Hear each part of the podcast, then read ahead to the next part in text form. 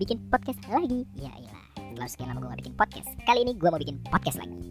Dan gue punya sata, sata Gue punya salah satu segmen baru. Segmen ini gue kasih nama ceria. Cerita dari hati. Gak nyambung ya? Gak apa-apa. Gue coba aja. Jadi buat teman-teman semua Yang punya cerita-cerita dari hati Maupun gak dari hati Cerita teman juga boleh. Cerita sahabatnya boleh. Cerita apa pun lah Dari siapa pun lah boleh Ceritain ke gue Kasih tau lewat DM di Instagram Siang Santai Dan jangan lupa juga di follow karena gue baru bikin itu Instagram ya jadi baru banget belum ada papanya nan, dan nanti dan nantinya gue akan ngebacain setiap podcast eh setiap podcast setiap cerita cerita yang udah kalian DM gue akan bacain dan gue akan kasih solusi-solusi yang mungkin bukan buat solusi terbaik lo.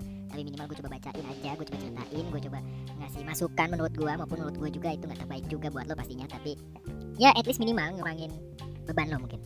Karena banyak orang juga kadang dia punya cerita-cerita yang di yang dirasain tapi nggak bisa dibagiin ke siapa pun. Karena mungkin malu atau karena mungkin dia nggak punya teman untuk dia bercerita berbagi cerita. Gue ngasih wadah ini buat lo semua yang punya cerita-cerita yang nggak bisa diceritain ke siapa pun.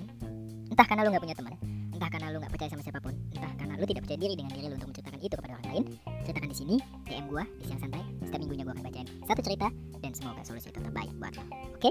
See you next week